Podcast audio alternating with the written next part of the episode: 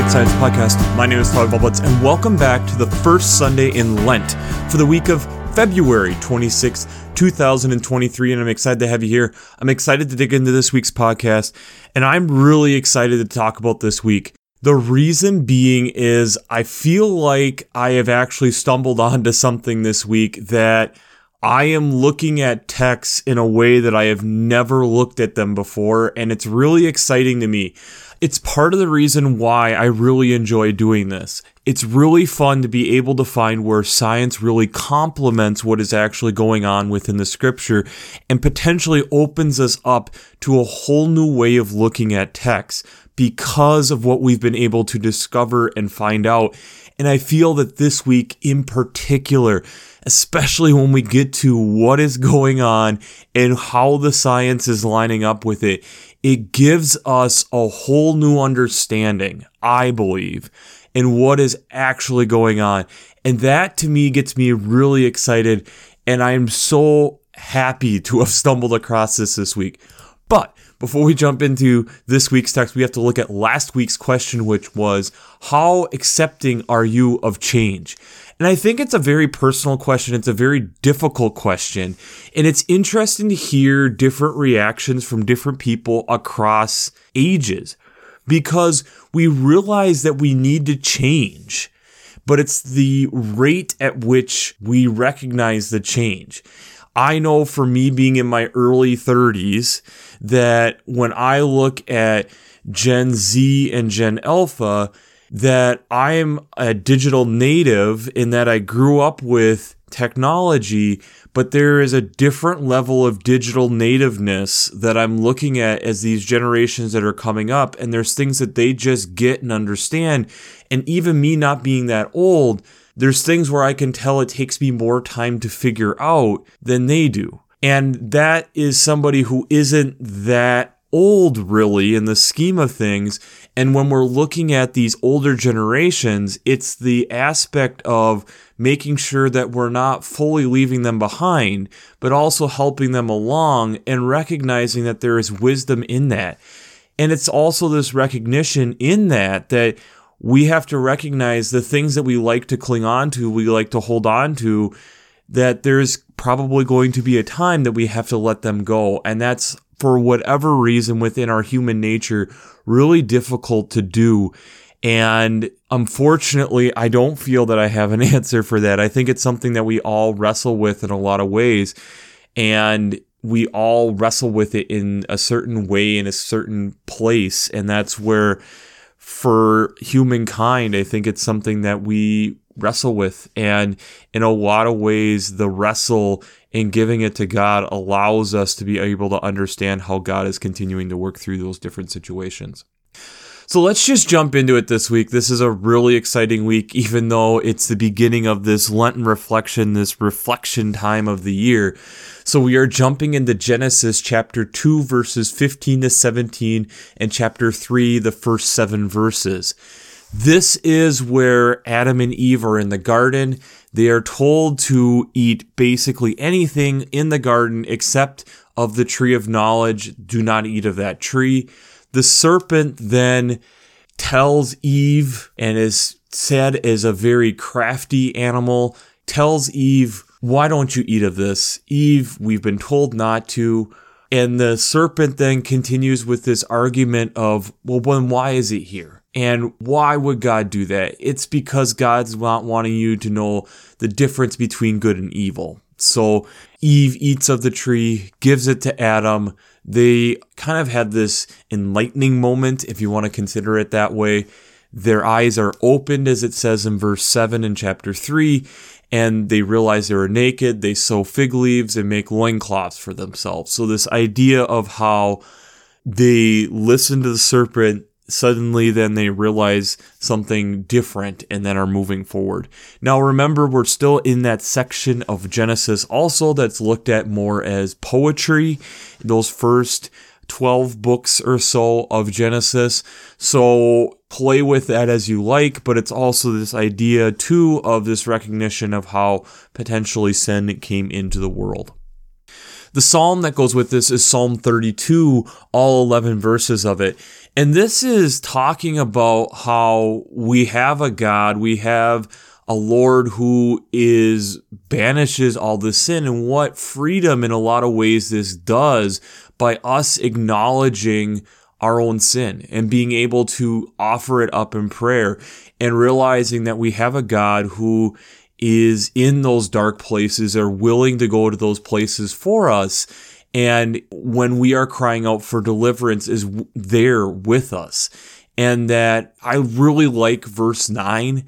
Do not be like a horse or a mule without understanding, whose temper must be curbed with bit and bridle, else it will not stay near you. The idea of how in this, let's give our stuff to the Lord and then listen for what God is instructing us to do instead of fighting it. Like a jockey will have to work with the horse to get it to do what it needs to do.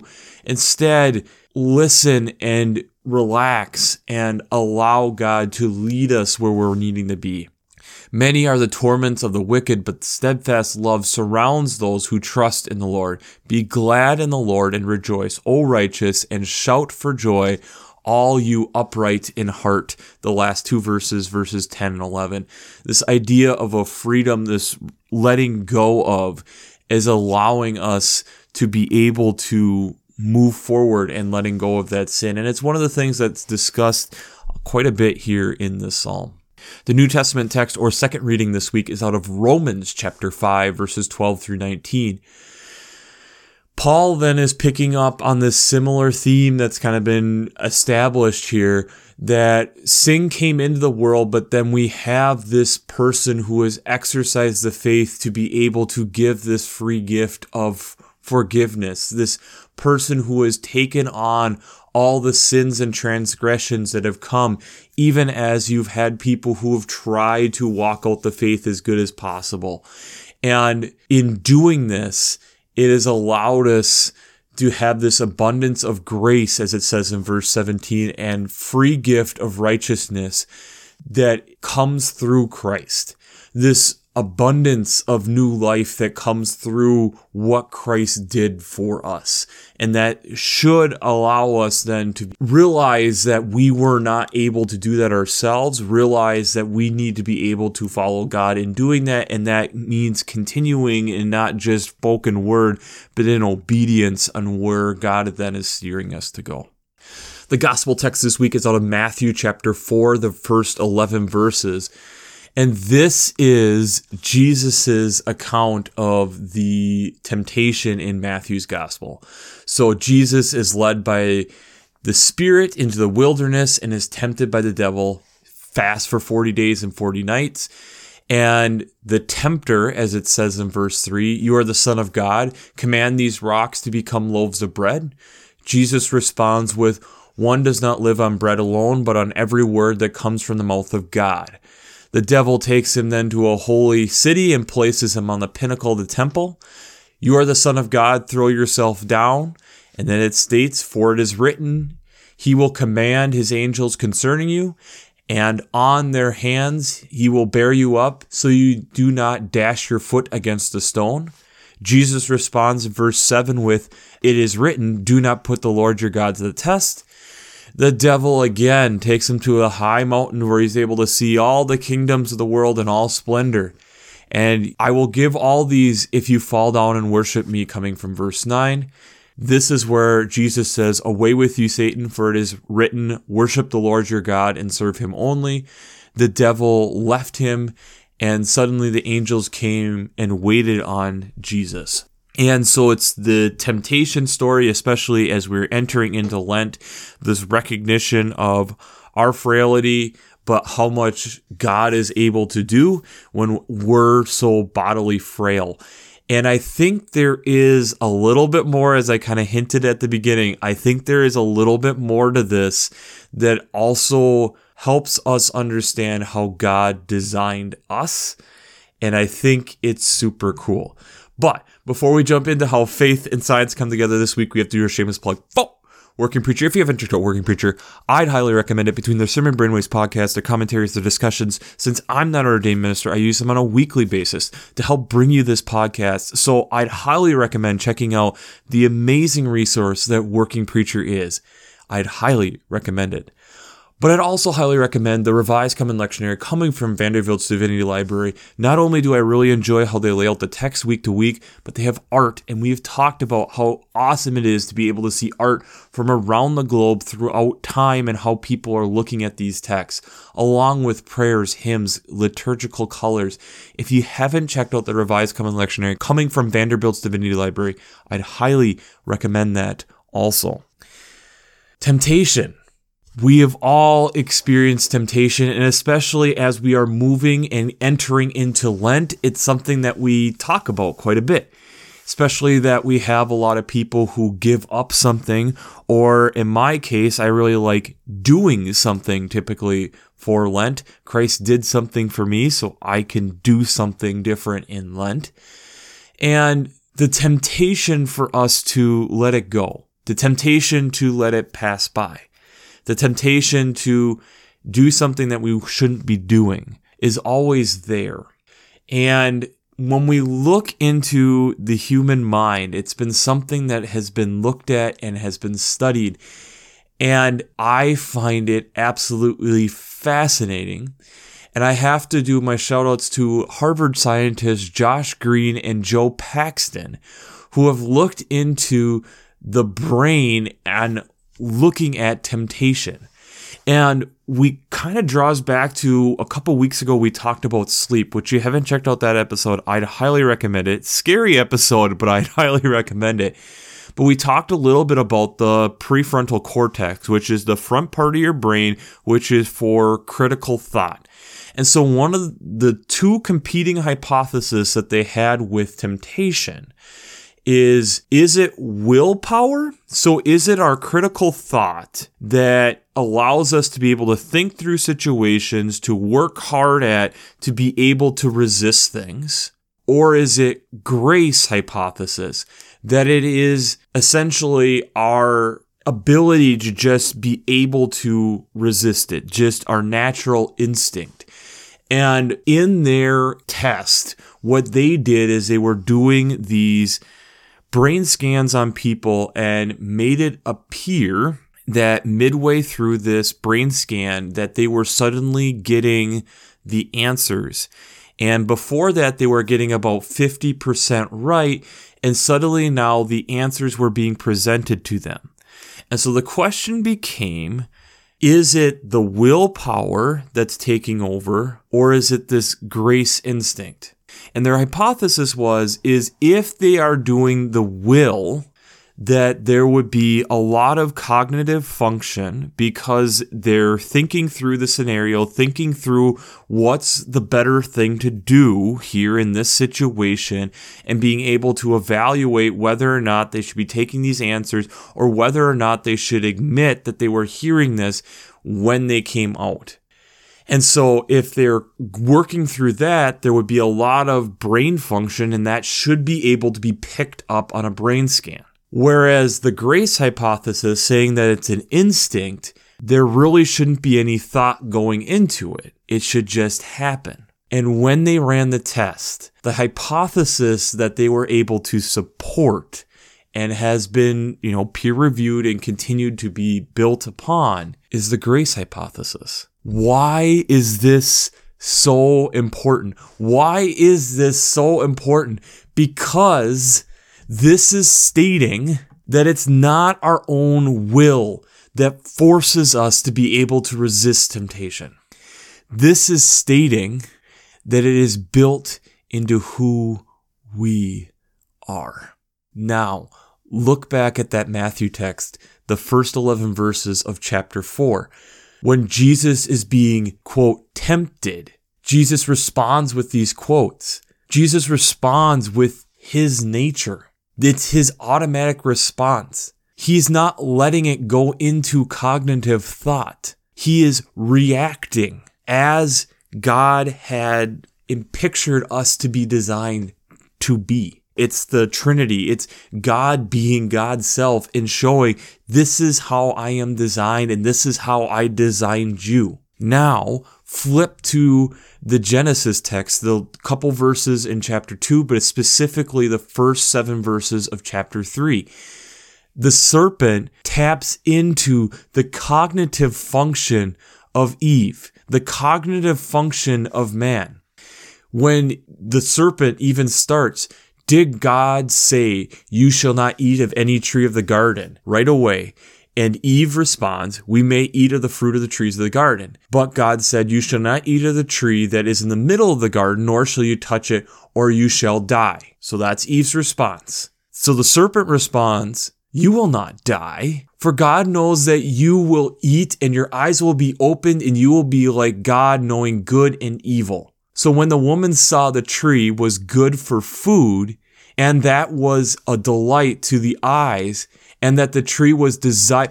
You hear this? Listen to verse six as I'm reading through this. So when the woman saw the tree was good for food, and that it was a delight to her eyes, and that the tree was to be desired to make one wise, she took its fruit and ate it.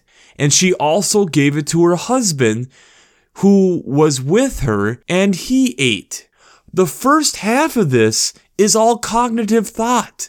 She looked at the fruit. It looked good. It's pleasing to the eye. Oh, and think about what we could be able to understand and how much better we could serve God if we know what is good and evil. Now we're not acting on the instinct of who God created us to be. We are now using this cognitive brain. We are thinking this through. We are trying to be overly logical. And we fall flat. Now, when we start looking at like the Psalm and confessing these transgressions, it's this repairing of trying to reestablish this instinct that has been built into us by us being able to recognize when we are falling flat and at least acknowledging it to God. And then being open to being able to hear and instruct on where we're able to go.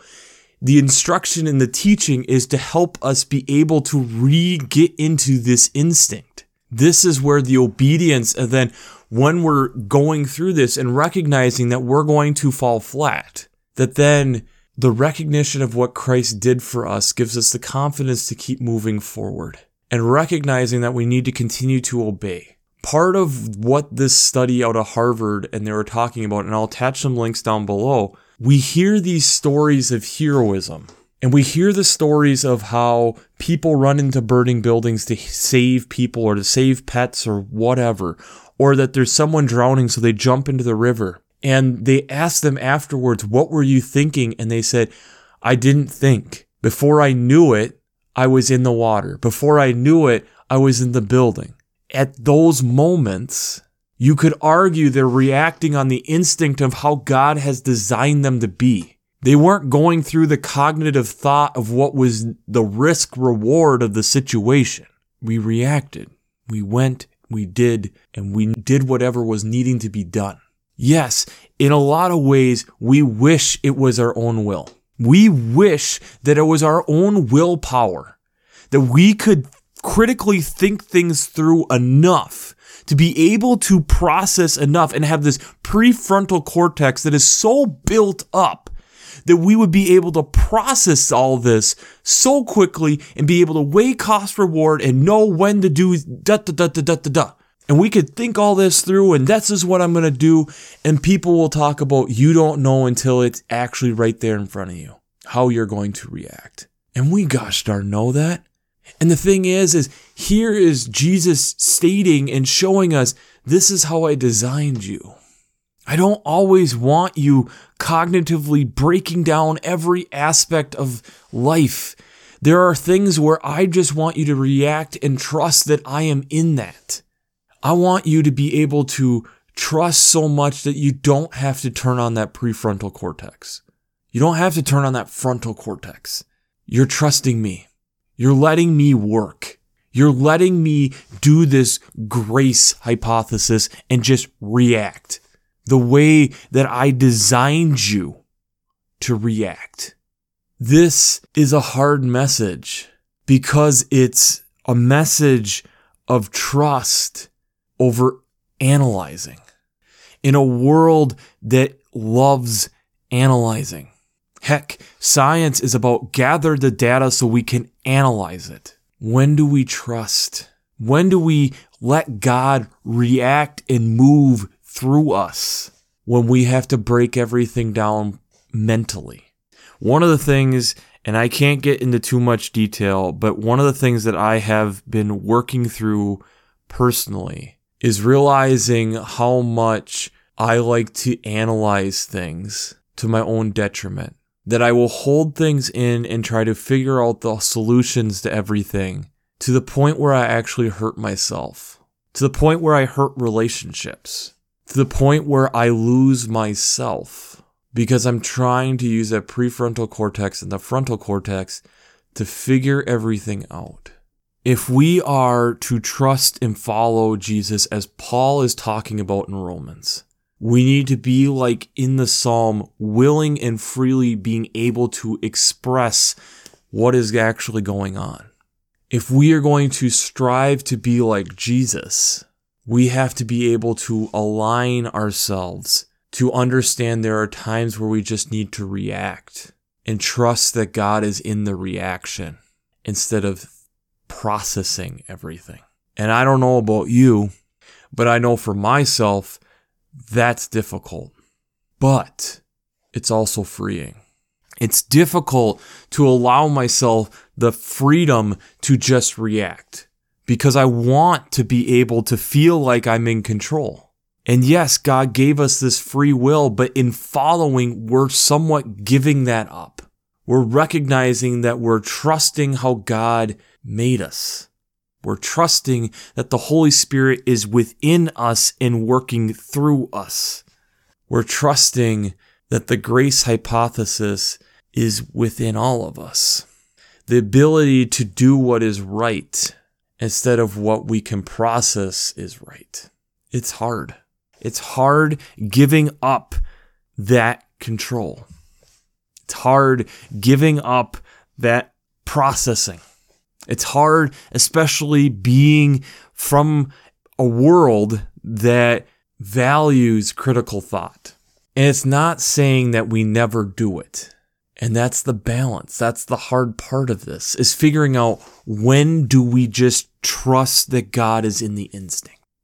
So the question I have for you this week is, when was the last time that you trusted that God was in the instinct instead of overthinking?